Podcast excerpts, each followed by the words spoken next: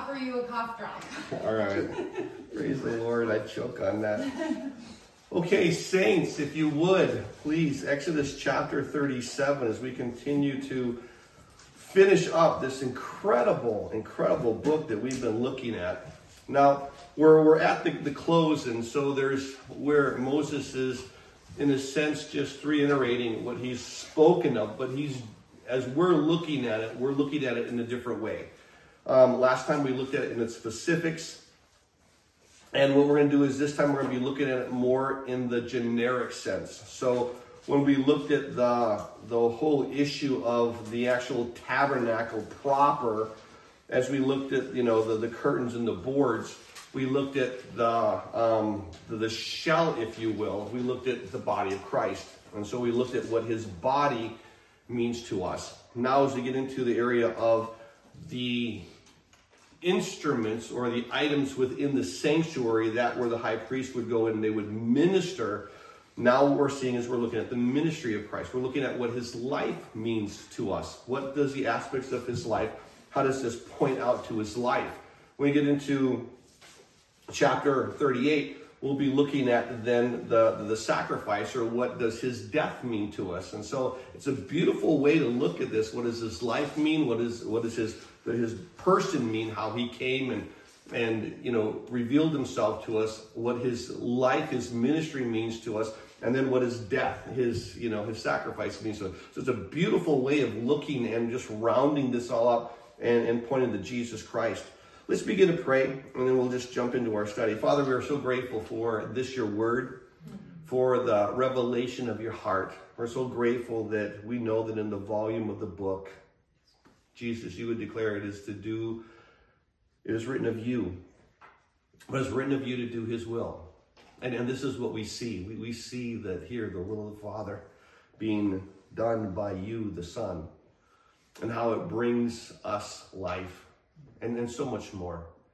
But as you reveal yourself from item after item, furnishing after furnishing, we want to see you. We want to see you in the fullness and, and really what it means to us. And then as we recognize what you have done, we recognize who you are, Father. May you just cause us to be in awe even more to the, the perfect revelation of your word, to the perfect understanding that there is nothing that is out of place, nothing that is random. Everything is perfect and everything points to you, Jesus. So continue to knit our hearts to you.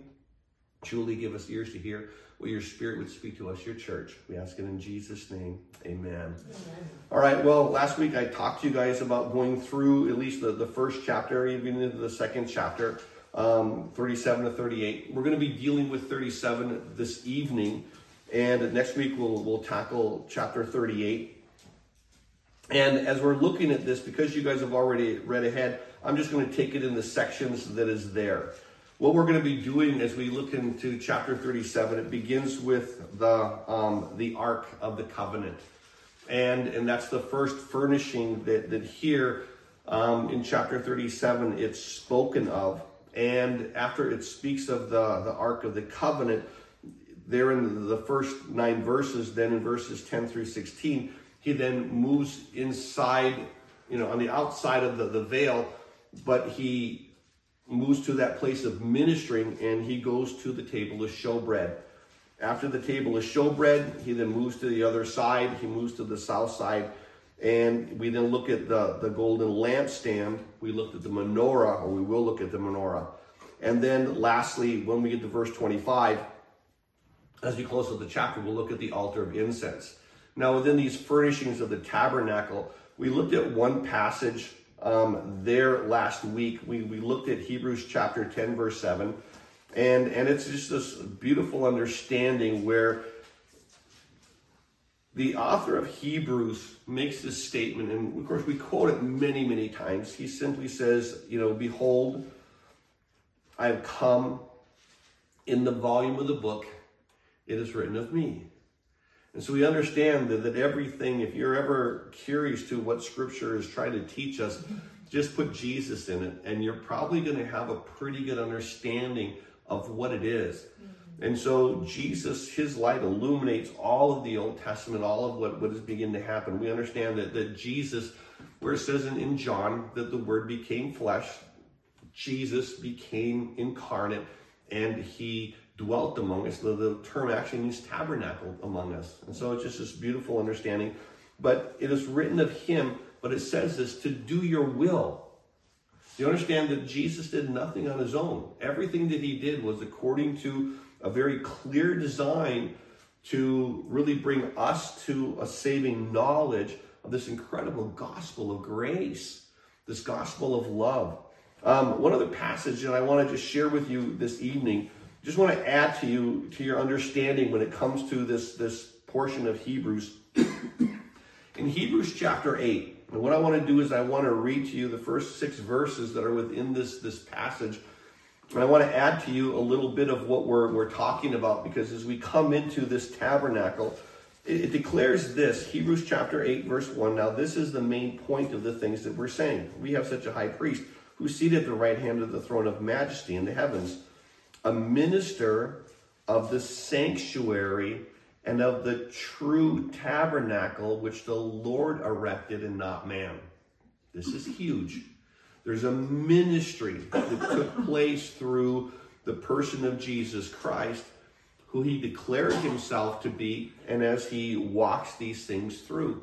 One of the things that we're going to see this evening, and, and I don't know if you've ever caught this on your own, but each one of these in, these these furnishings literally step by step by step go through the I am statements. And, and it's a beautiful thing where it doesn't shift around. It's like, this is what it is, this is what it is. And it's, it's perfectly. Why did Jesus, you know, open up and simply say, first of all, I'm, I'm the bread of life? Why did he say next? You know, I'm the light of the world. Why? Why did he he do the showbread first? Why did he do the menorah? Why did he have to go in that order? But yet he does this perfectly. And so we understand as he goes, he's the minister of the sanctuary. It is his life through his person, which is of the true tabernacle, which the Lord erected and not man. So here, Moses and the children of Israel are putting this according to the very plan that God had designed. But understand, they're the true tabernacle. God is the one who built this, not man. And it says here, verse 3 For every high priest is appointed to offer both gifts and sacrifices. Therefore, it's necessary that this one also have something to offer. So it talks about now the ministry. We, we see here that the priest, they give the gifts, they give the sacrifices, they do a ministry. And that's what we're seeing here. What is the ministry of the life of Christ? Then we're going to see, you know, when we get into the next chapter, what is that, that the, how his death affects us? What is the ministry of his death? How is the sacrifice? Do we look at that? But as he comes, it says that he would also have something to offer. Verse 4 For if he were on the earth, he would not be a priest, since there are priests who offer the gifts according to the law. So he can't give it according to the law, but this is what happens. Verse 5 Who serve the copy and the shadow of the heavenly things.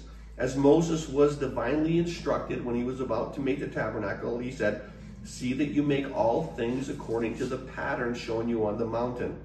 But now he, that is Jesus Christ, has obtained a more excellent ministry, inasmuch as he is also the mediator of a better covenant, which was established on better promises. So we see that everything that Christ does, everything in his life, is a not a shadow, not a type, but a reality. And so, with this amazing as, as these these furnishings are, each one of these items are, the reality of the ministry of Christ is so much greater. And so you, you see something that is glorious, and then you have something that is exponentially more glorious when you look at the person, the work of Jesus Christ. As we're seeing this, I want to share with you one passage here in, in Exodus chapter 25, verse 8. And it makes this statement where the, the, the Lord is, is, is speaking, and it, it declares this. He said, Let them, Exodus 25, verse 8, make me a sanctuary. Then he says this, that I may dwell among them. This is a beautiful, beautiful statement. The reason why God wants to do this is He wants to come and He wants to be a part of their journey. He wants to be a part of their lives. He's going to be the focal point of what they're worshiping. And they realize that the reason that, that you are the reason we live and exist and, and we have our being, it's in you. And it's only when we're wrapped around you and centered on you that life has its meaning. Outside of that, it just becomes emptiness. Remember the, the preacher when he wrote Ecclesiastes? He did all these things and he said, Oh, it was fun in the pursuit. By the time I got to the end, it was just vanity, it was emptiness. And so, as, as we look to this, I think it's important to, to gravitate really to what he's about to say. Now, before we jump into our text here in, in chapter 37, where we're going to be looking at the ark, the table of showbread, the golden lampstand, and this altar of incense, I want to just jump to chapter 40 for just a second and, and give you an idea of kind of what we're about to look at and how we're about to see things in chapter 40. Of course, we'll be looking at this in a, in a couple of months. I'm just kidding, a couple of weeks. Um, where, where, as we look at this, I want you to turn to verse 18. Just look at verse 18 of Exodus 40 for just a second. And it, it makes this statement. So Moses raised up the tabernacle, fastened its sockets, set up its boards, put on its bars, raised up its pillars. And he spread out the tent over the tabernacle, and he put the covering of the tent on top of it. And then notice what it says as the Lord had commanded Moses. You understand, this isn't a random thing. Everything he does, he does it specifically. Now, after he erects the, the actual tabernacle, the physical tabernacle, that which we looked at last week, notice what he does. Verse 20, he then takes the testimony. He takes the ark of the covenant and the mercy seat. He takes the testimony. The very next thing we're going to look at. He took the testimony, put it into the ark, inserted its poles to the rings of the ark, and he put the mercy seat on top of the ark, and he brought the ark into the tabernacle. He hung up the veil of the covering, positioned the ark of the of the testimony as the Lord had commanded Moses. So understand, it goes to building the construction, what we looked at last week. Now the first thing he does is he looks at the ark, which is be what we're going to be looking at first foremost. And then it says here, directly after that, it says in verse 22, he put the table in the tabernacle of meeting on the north side of the tabernacle, outside the veil, and he set the bread in order upon it before the Lord, as the Lord had commanded Moses. Now he does the table of showbread. It's the second thing we're going to be looking at. But you have to understand that what we're looking at here is that as God commanded, as God commanded, as God commanded. After the table of showbread, I guess you could probably already guess what's going to happen next. In verse 24, he put the lampstand of the tabernacle and meeting across from the table on the south side of the tabernacle. And he lit the lamps before the Lord as the Lord had commanded Moses. And in verse 26, he put the gold altar in the tabernacle of meeting in front of the veil, and he burned sweet incense on it as the Lord commanded Moses. And then next week, the screens. Next week, we see what happens with, with the court and everything else. But I think it's important to note here that what Moses begins to do in the very steps that he begins to make is exactly what God is declaring here today. In this chapter, he's going to very simply, as we look to here in, in, in chapter 37, he's now the tabernacle is erected, the physical part, but there's still the work that needs to go inside the tabernacle. And there's a passage I want you to jot down. You're probably familiar with it. As I begin to read it, you're going to know it. But in Psalm 84, the first two verses, he makes the statement. He says, How lovely is your tabernacle, O Lord of hosts. My soul longs, yes, even faints for the courts of the Lord. My heart and my flesh cry out for the living God. This is so incredible to see that this tabernacle is a, I long for this fellowship. And guess what? We look at Jesus Christ who is tabernacled among us, and guess what? Our hearts in Christ. We long for the fellowship. Mankind has always wanted to fellowship with God, and so our heart and our flesh cry out, Oh God, that you would hear me, oh God, that you would be with me, oh God, that you would allow me to experience you. And he says, I'm going to allow you through these things, through the ministry of my life, you can experience me. As we look to this, it simply opens up in chapter 37, verse 1. Then Bezalel made the ark of acacia wood.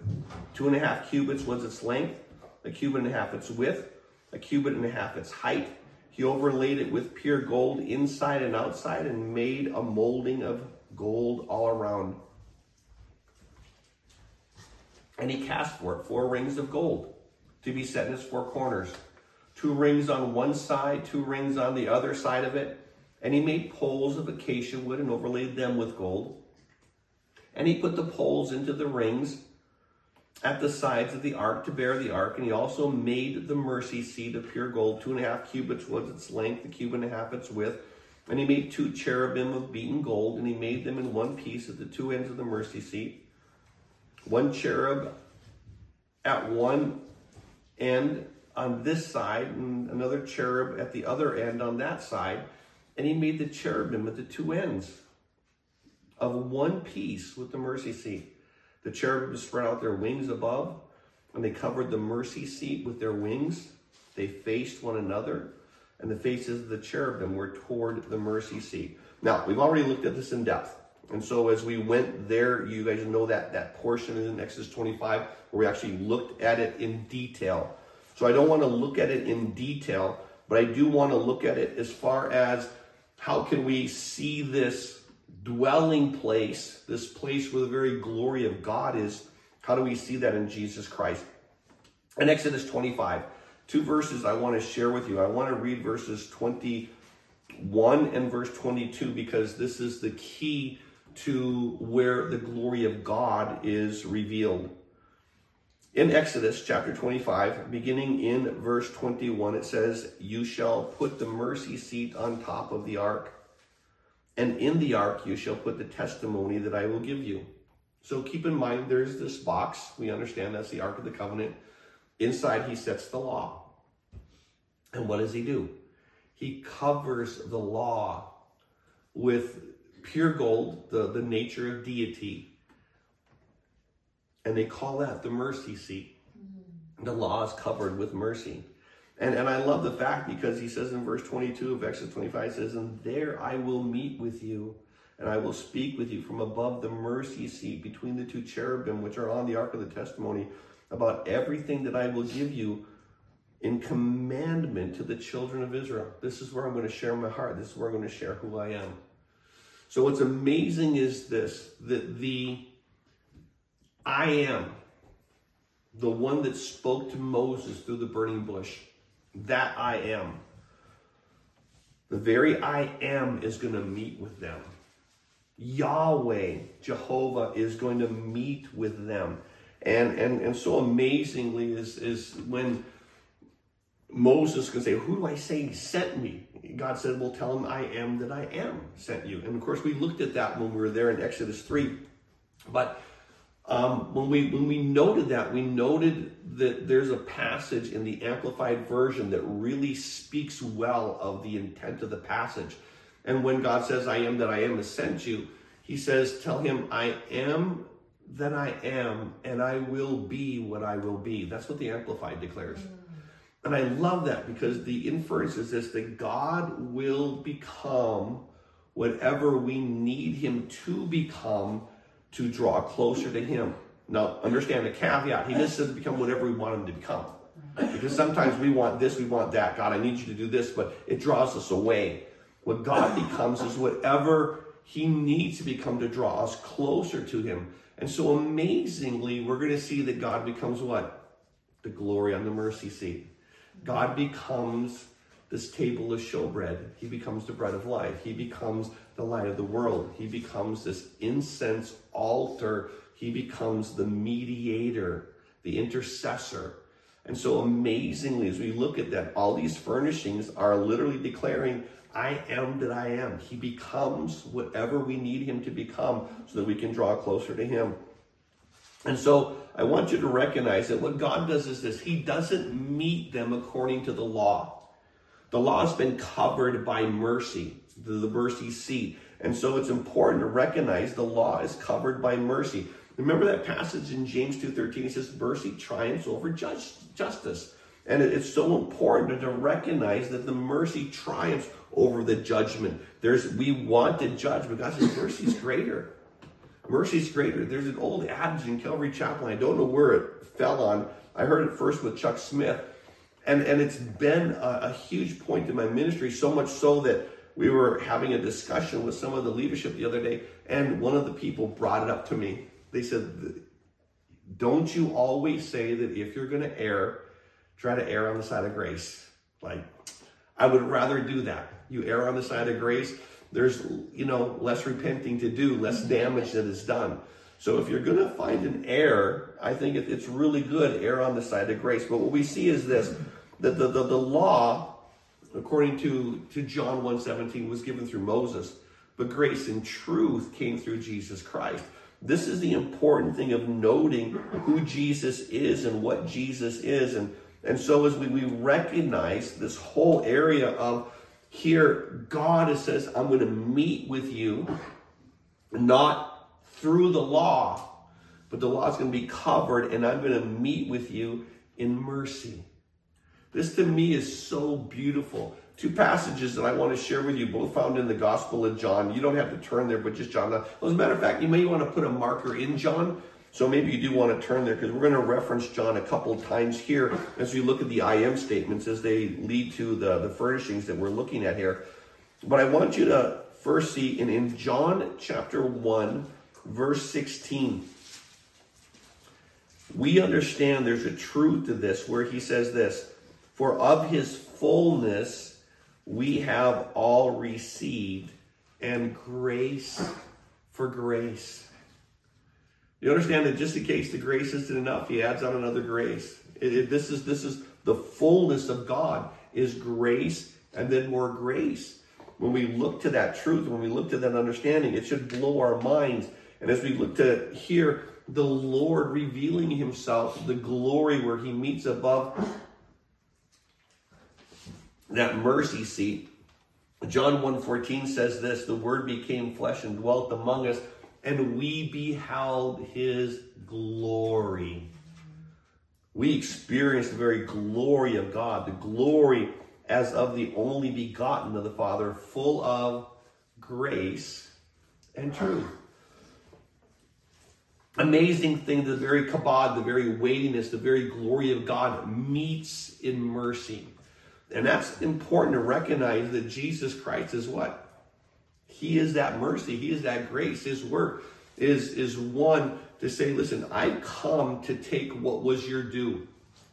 I've taken that. So you're not going to, to get what is your due. But then the grace of Jesus Christ goes beyond mercy because grace is getting what you don't deserve. And, and, and so mercy is not getting what you do, which Jesus took it away, but grace is getting what you don't, which is what? Intimacy with God, an incredible relationship with our Creator this is what he establishes for us. So I think it's so important that as soon as we look to the very first of the furnishings, he goes inside the veil and he talks about the ark and he talks about the mercy seat. And of course, that's where God meets. And, and, and it, it just pictures Jesus so perfectly. He's the very glory of God incarnate, and he is the epitome of the mercy seat. He is where the, the angels just look at what he's done. Look at this mercy of God that he has upon sinful men, and they're in awe of it.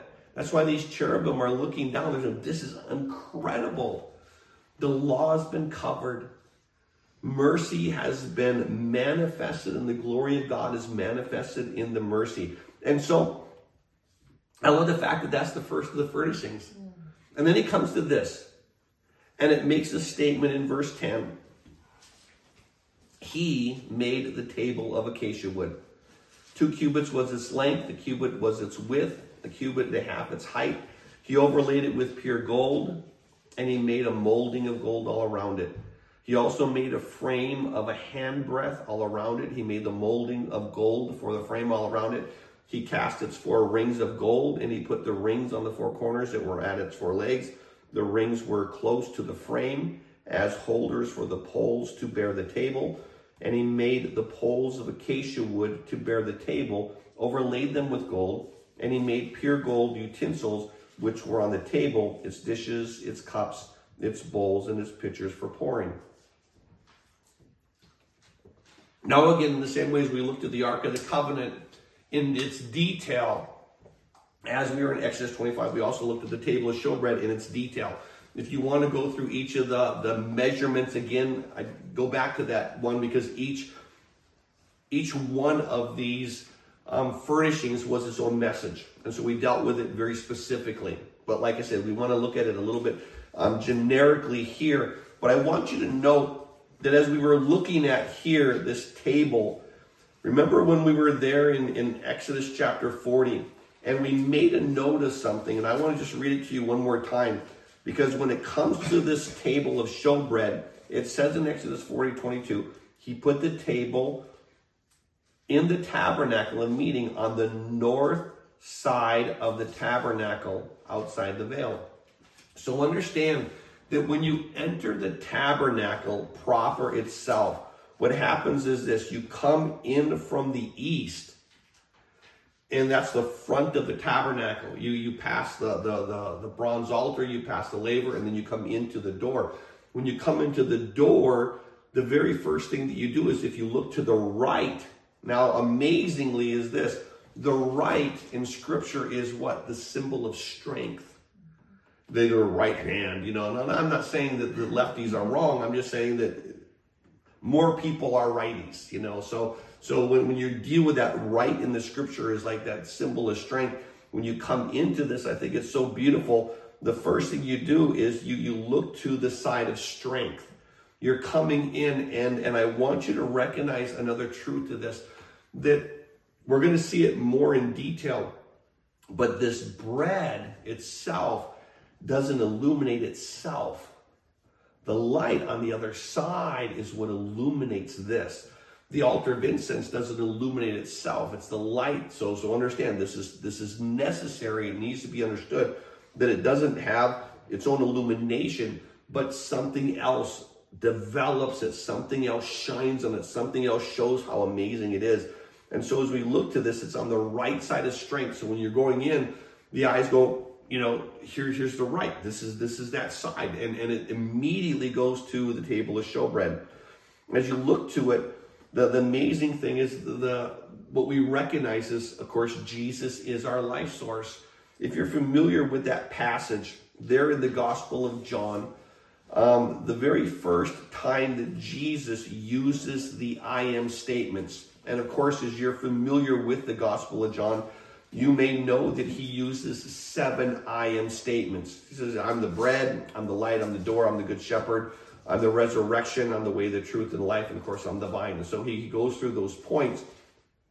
But the first one that he uses in John 6 35, where he says, I am the bread. And so what, what happens is this Jesus has been speaking to the people.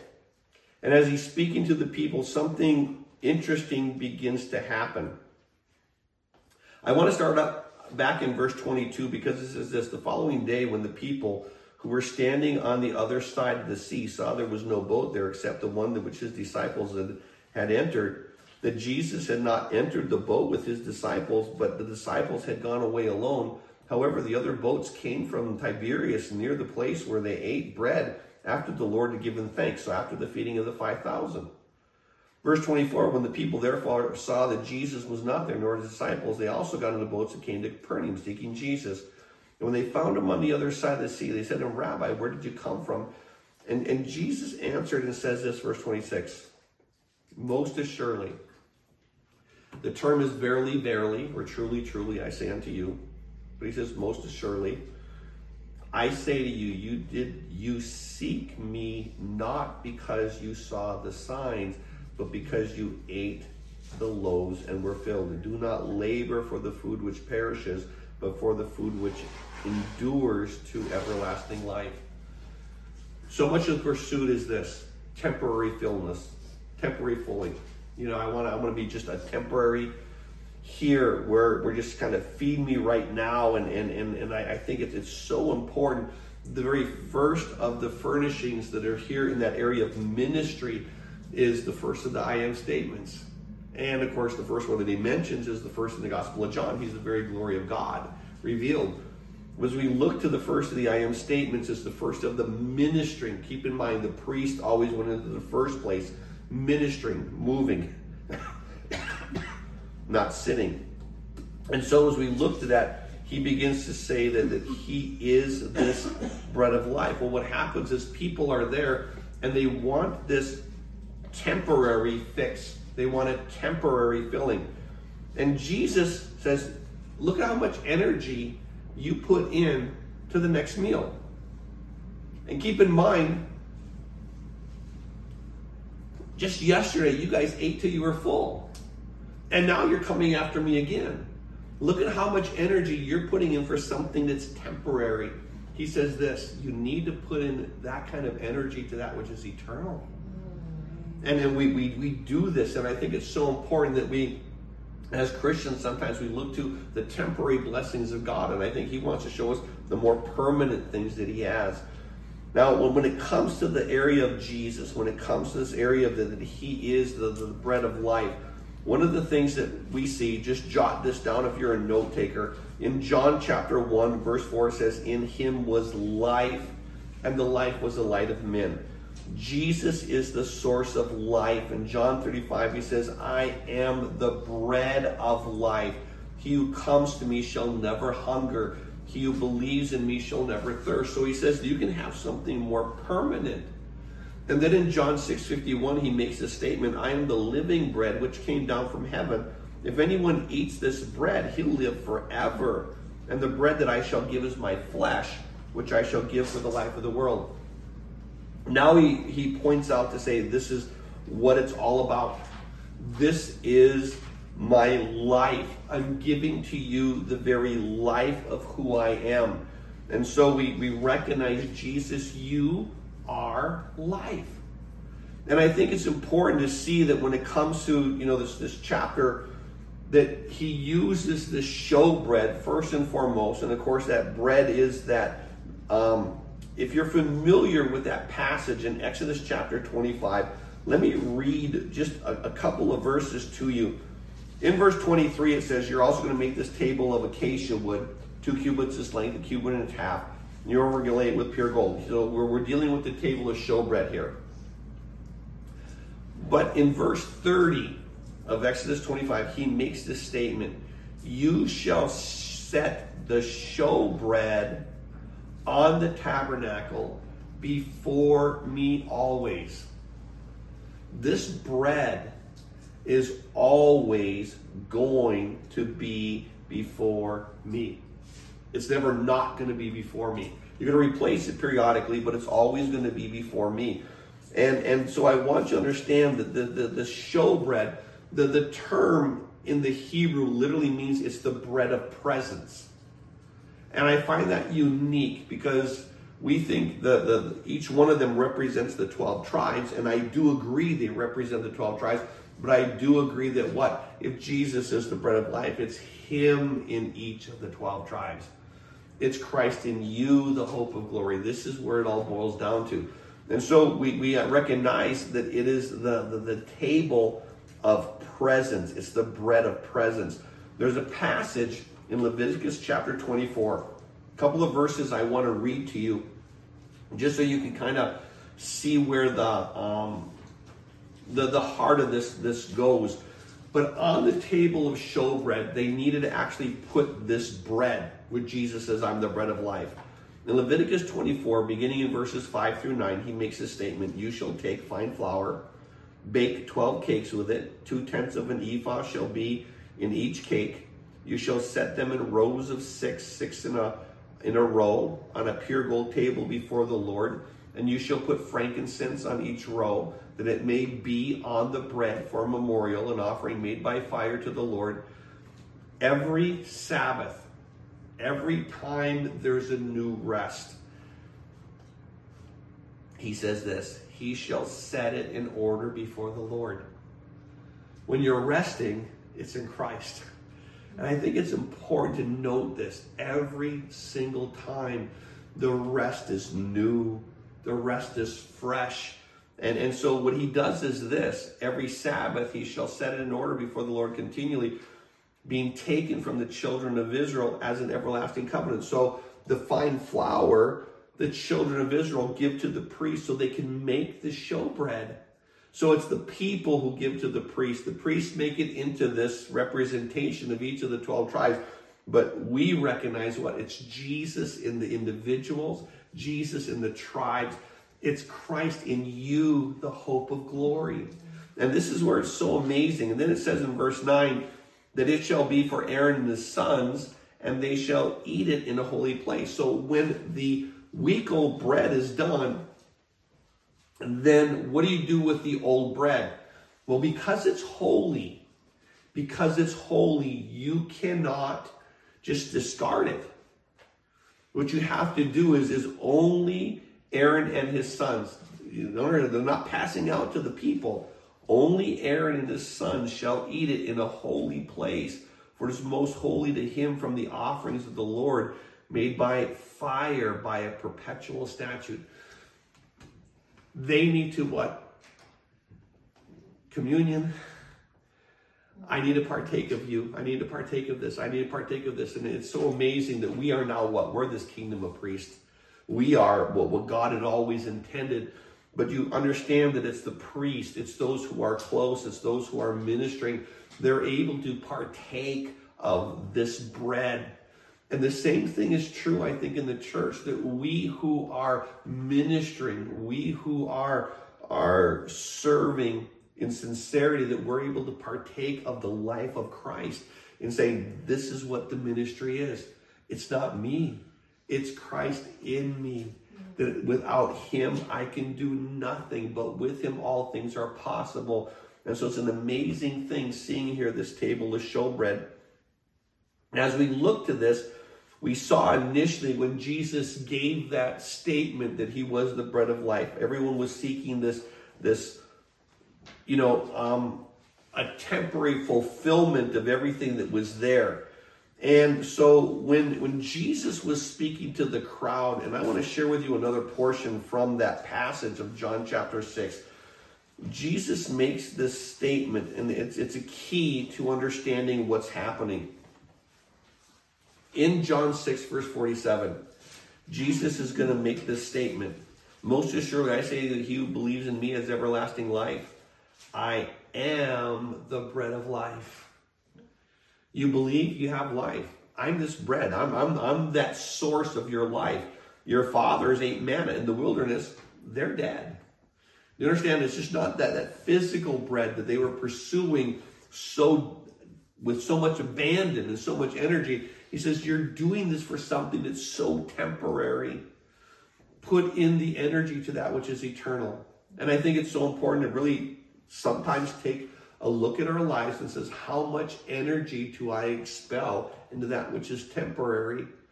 And it's going to not really fill me up. Tomorrow it's going to be empty.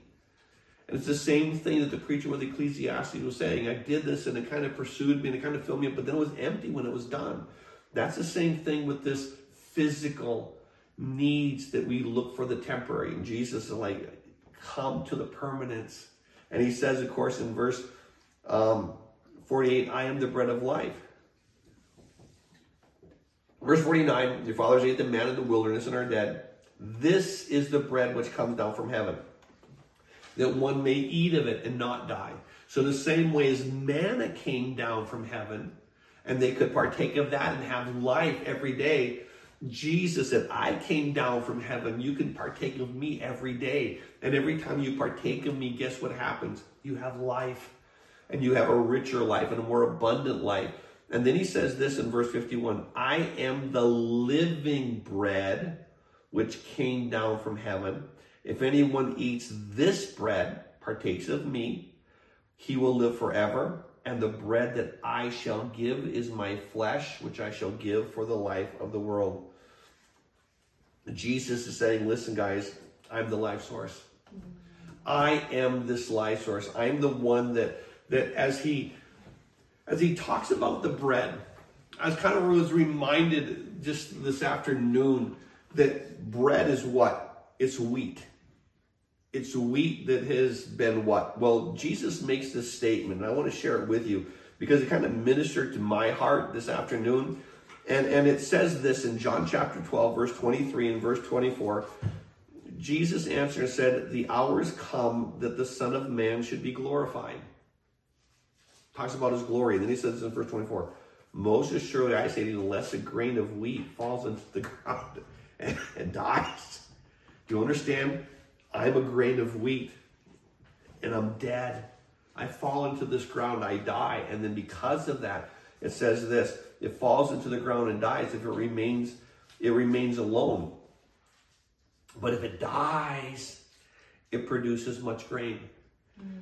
If Jesus wouldn't have died, we could have not been a part of this life. And it's so amazing to look and see what it is that he makes this declaration where he talks about the bread. He talks about what his ministry is. And, and it's just such a beautiful, beautiful passage when, when everything is all boiled down to it. One other passage I just want to share with you. In First Corinthians chapter 10, verse 17, it makes this statement, for we, though many. In other words, 12 tribes, each person within the, the children of Israel would give the, the flour to the priest. Each tribe would be represented. But it says this in, in 1 Corinthians 10 17, for we, though many, are one bread and one body, for we all partake of that one bread. This is amazing. We're all we're all separate, but yet we're all knit and united into the ministry of Jesus Christ. Every one of us in this room can say one thing Jesus Christ is my life source. Mm-hmm. He is the source of my joy. He's the source of my peace. He's the source of everything that I need. Every one of us being individuals are part of that loaf. And it's just this, this beautiful understanding of, of what we begin to see. And I love how the first of the I am statements is, I am this bread of life. Well, the second one is this, verse 17 as we look to the now the, the south side, as we look to the left, that which is illuminating everything. In verse 17 it says, He also made the lampstand of pure gold. Of hammered work, he made the lampstand, its shaft, its branches, its bowls, its ornamental knobs, its flowers were the same piece. All one piece, hammered gold. Six branches came out of its sides, three branches of the lampstand on one, three branches on the of the lampstand on the other side. So we know it had seven branches. These are these are necessary things to grasp.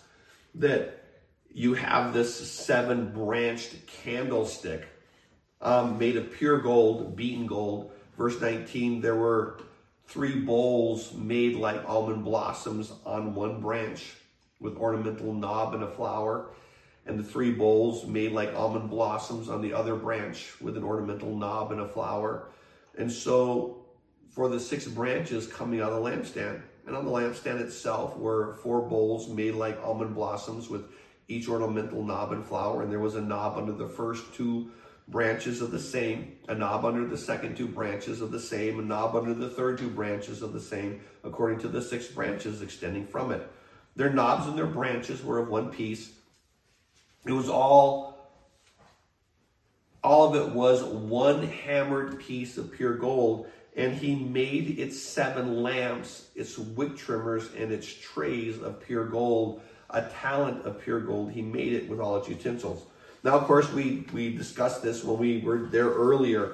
In Exodus 25, we talked about the lampstand in detail. So if you want details, go back to that. But we're looking to what? The second of the I am statements. Jesus said, What? I'm the light of the world. And I think it's important that what happens is that this is the, the, the, the, second one. Now, when Jesus had made that statement, I am the light of the world, I want you to understand that there are, are two places in which that statement is made. The very first time that he makes that statement is in John 8, verse 12. This is right after the woman who was caught in an act of adultery.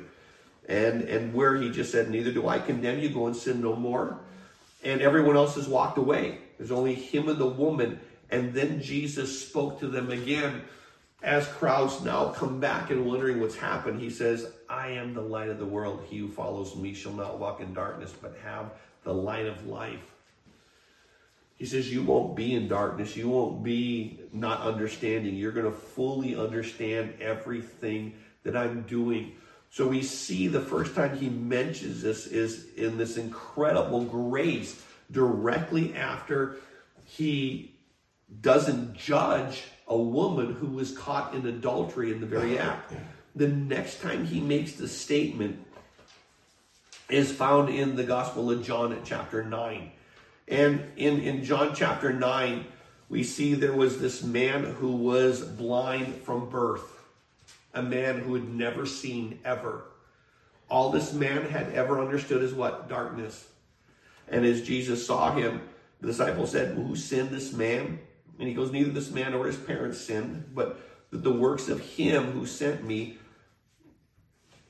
the, the, the, glory of God, the works of God should be revealed to him. And I must do the works of him who sent me while it is day.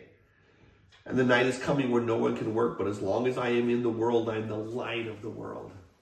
It's amazing that Jesus here in talking about this is really saying, I'm the illumination of all things. Here's a man that has been born in darkness, and of course, we are spiritually born in spiritual darkness. The carnal man can't discern the things of the Spirit, but Jesus has a plan, Jesus has a path.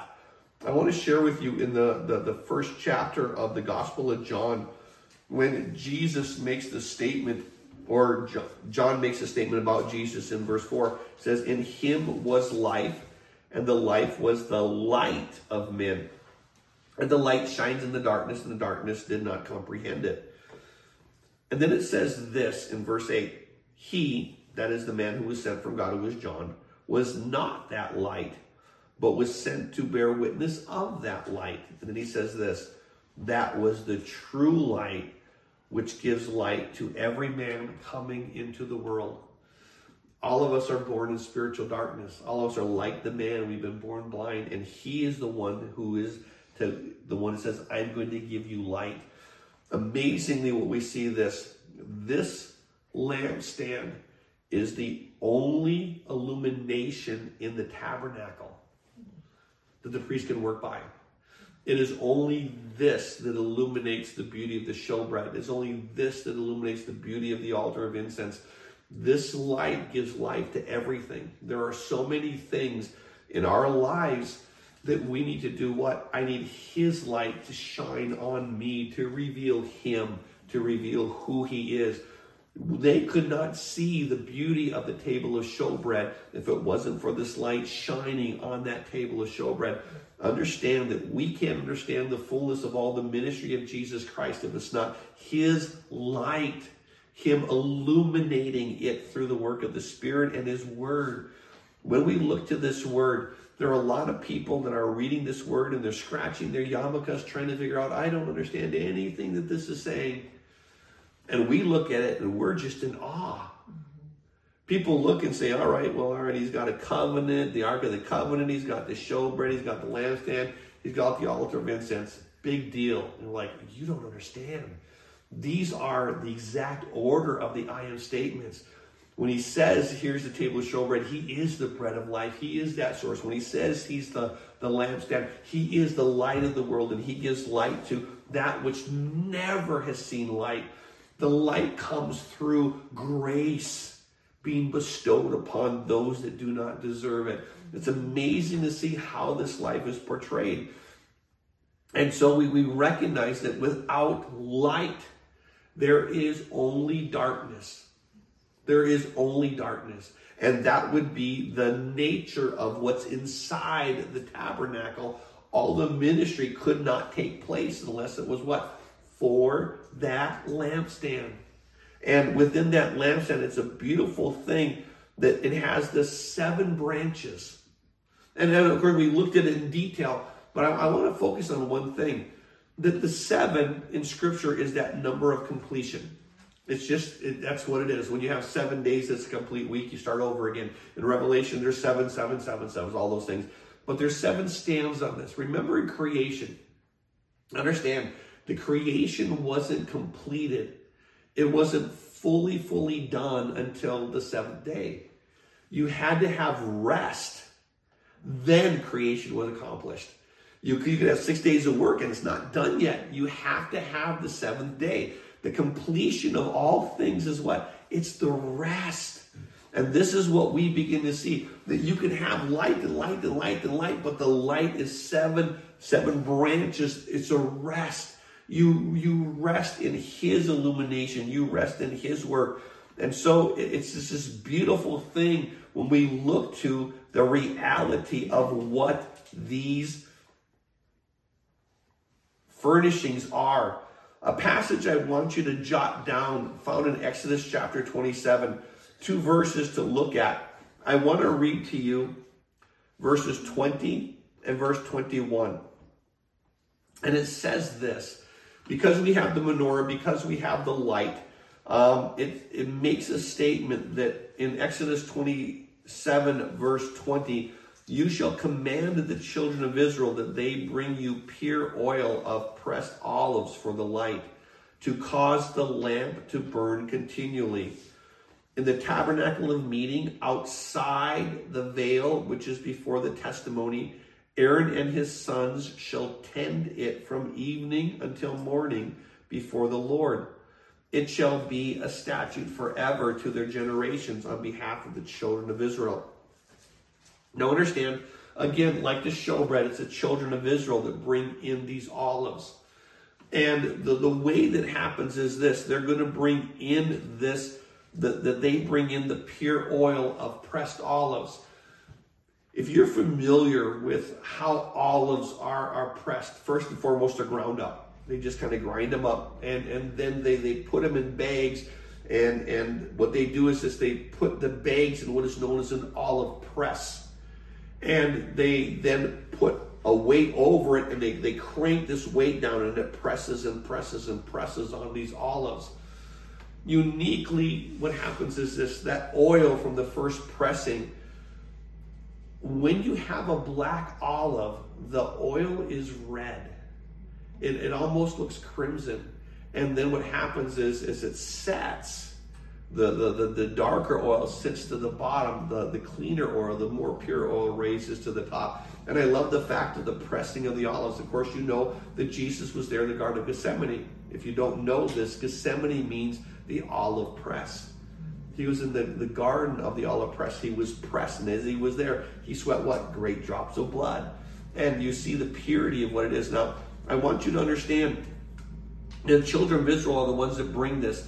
And then it says this that this light is outside the veil. In other words, you have the veil that goes to the Holy of Holies. This is before that.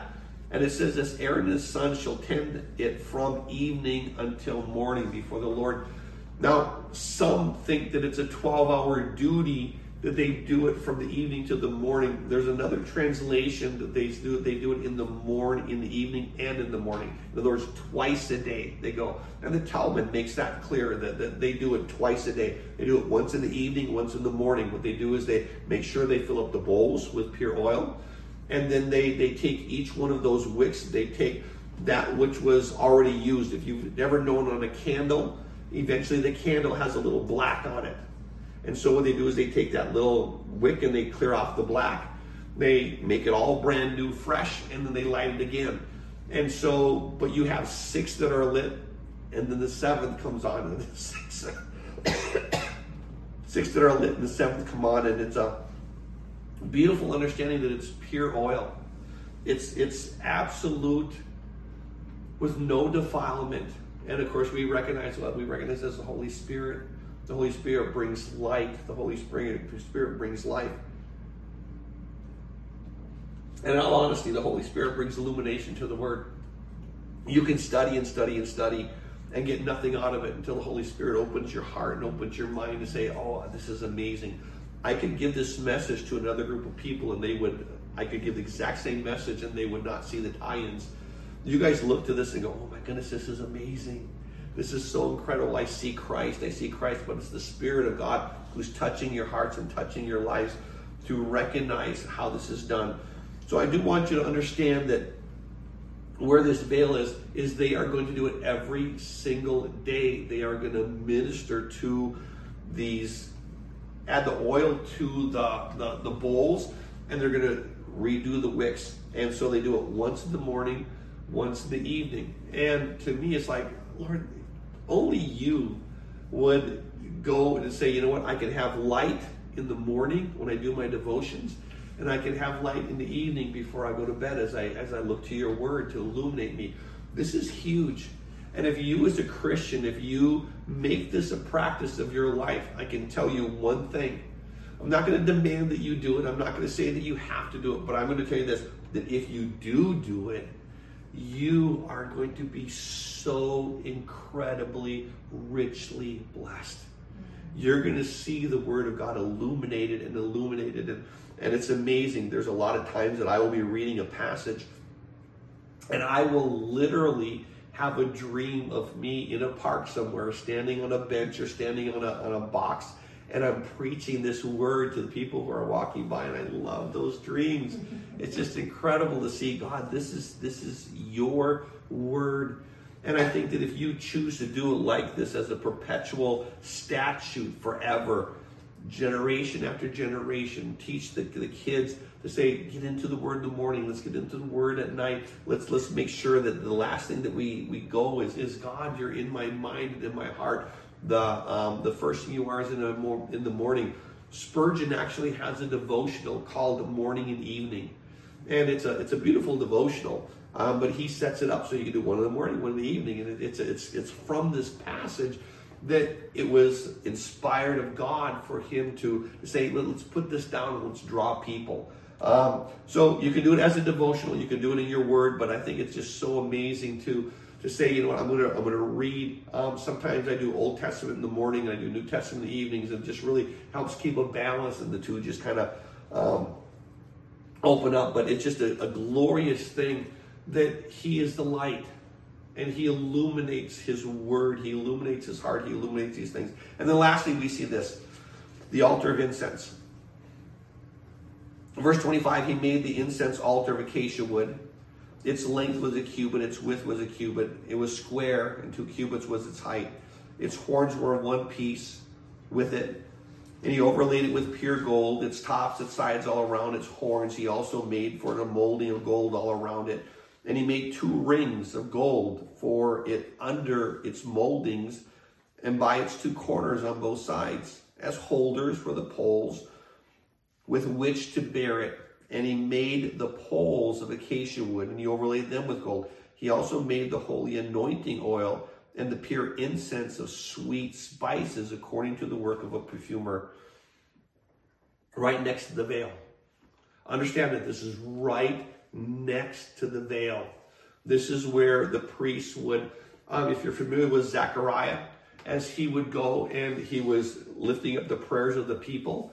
And what they would do is they would put in this incense and the smoke would rise. And it was a way of saying all the people who were outside praying, you were putting their prayers on the altar. As the smoke rose, the prayers went to God. And you would come out and you would say, He's heard.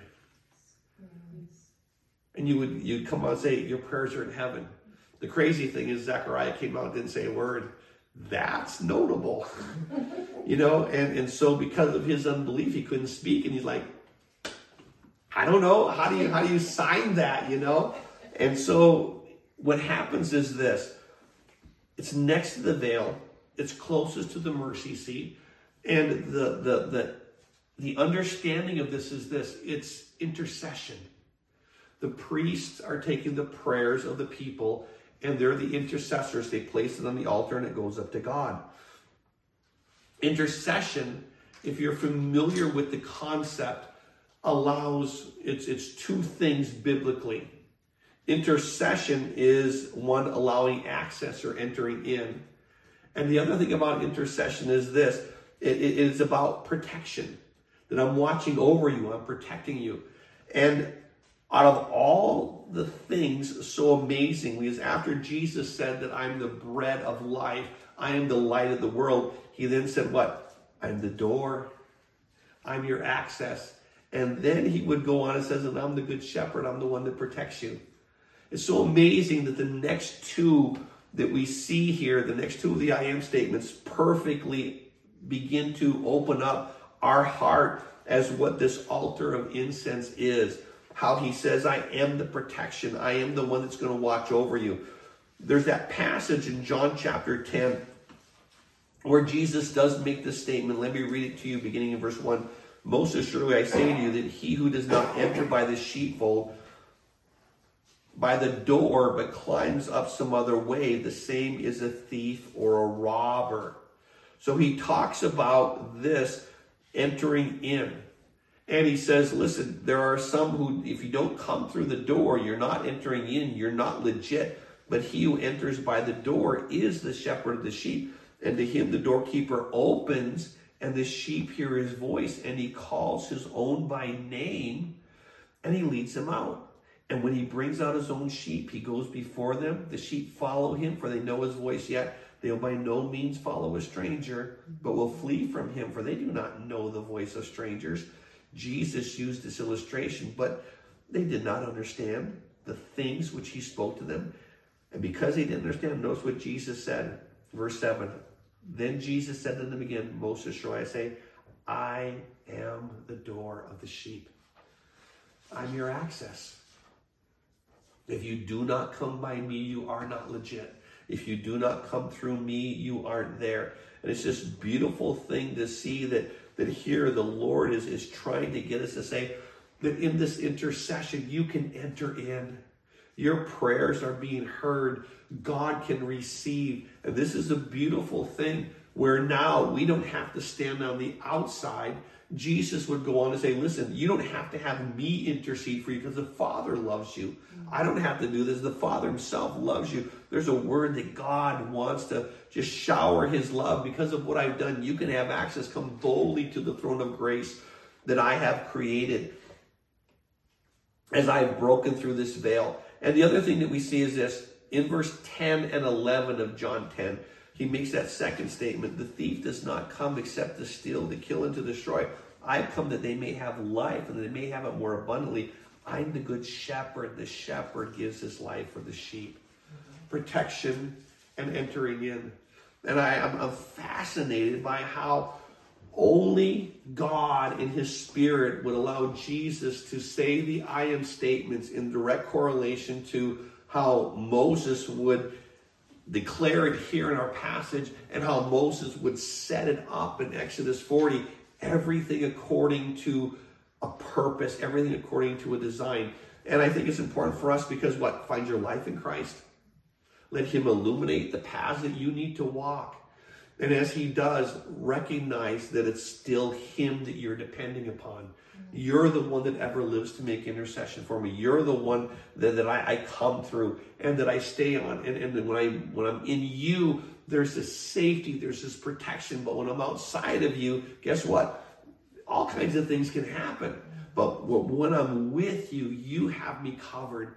Which is a beautiful passage as we look to the incredible ministry of the life of Christ as he is his life source is our life source. His light is our path that illuminates our path. He is the door. He is the protection. That's his life. That's his ministry. Next week, we look at his death and what his death brings to us. And, and it's even more powerful. So it just keeps amping up, and I just get more and more excited. So hopefully, I'll be less froggy when, when next week comes. So just keep that in prayer. But let's give this before the Lord. Father, we're so grateful for this your word, this your heart. We were blown away last week as we looked to your body to see how that was represented and what it means for us that God, you would come and become a man. You would pay the price. God would die for our sins. God would shed his blood. Of course, it's perfect. But on top of that, your life was also a place for us to have ministry. That, that as we as we tap into you, our life source, then we truly experience life. As we look to you as our light, then we know the path we should walk. As we as we come through you, only through you, we know that there is no other path, no other access. And so we're so grateful, Jesus, that you have made a way for us to come before the Father. And we want to be illuminated in the morning, in the evening. Keep illuminating our hearts to your truth, to your ministry.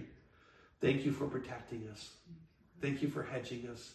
Thank you for being God and knowing that we aren't fighting for victory, we are fighting from victory. And we're fighting in victory. That's who we are because of what you've done.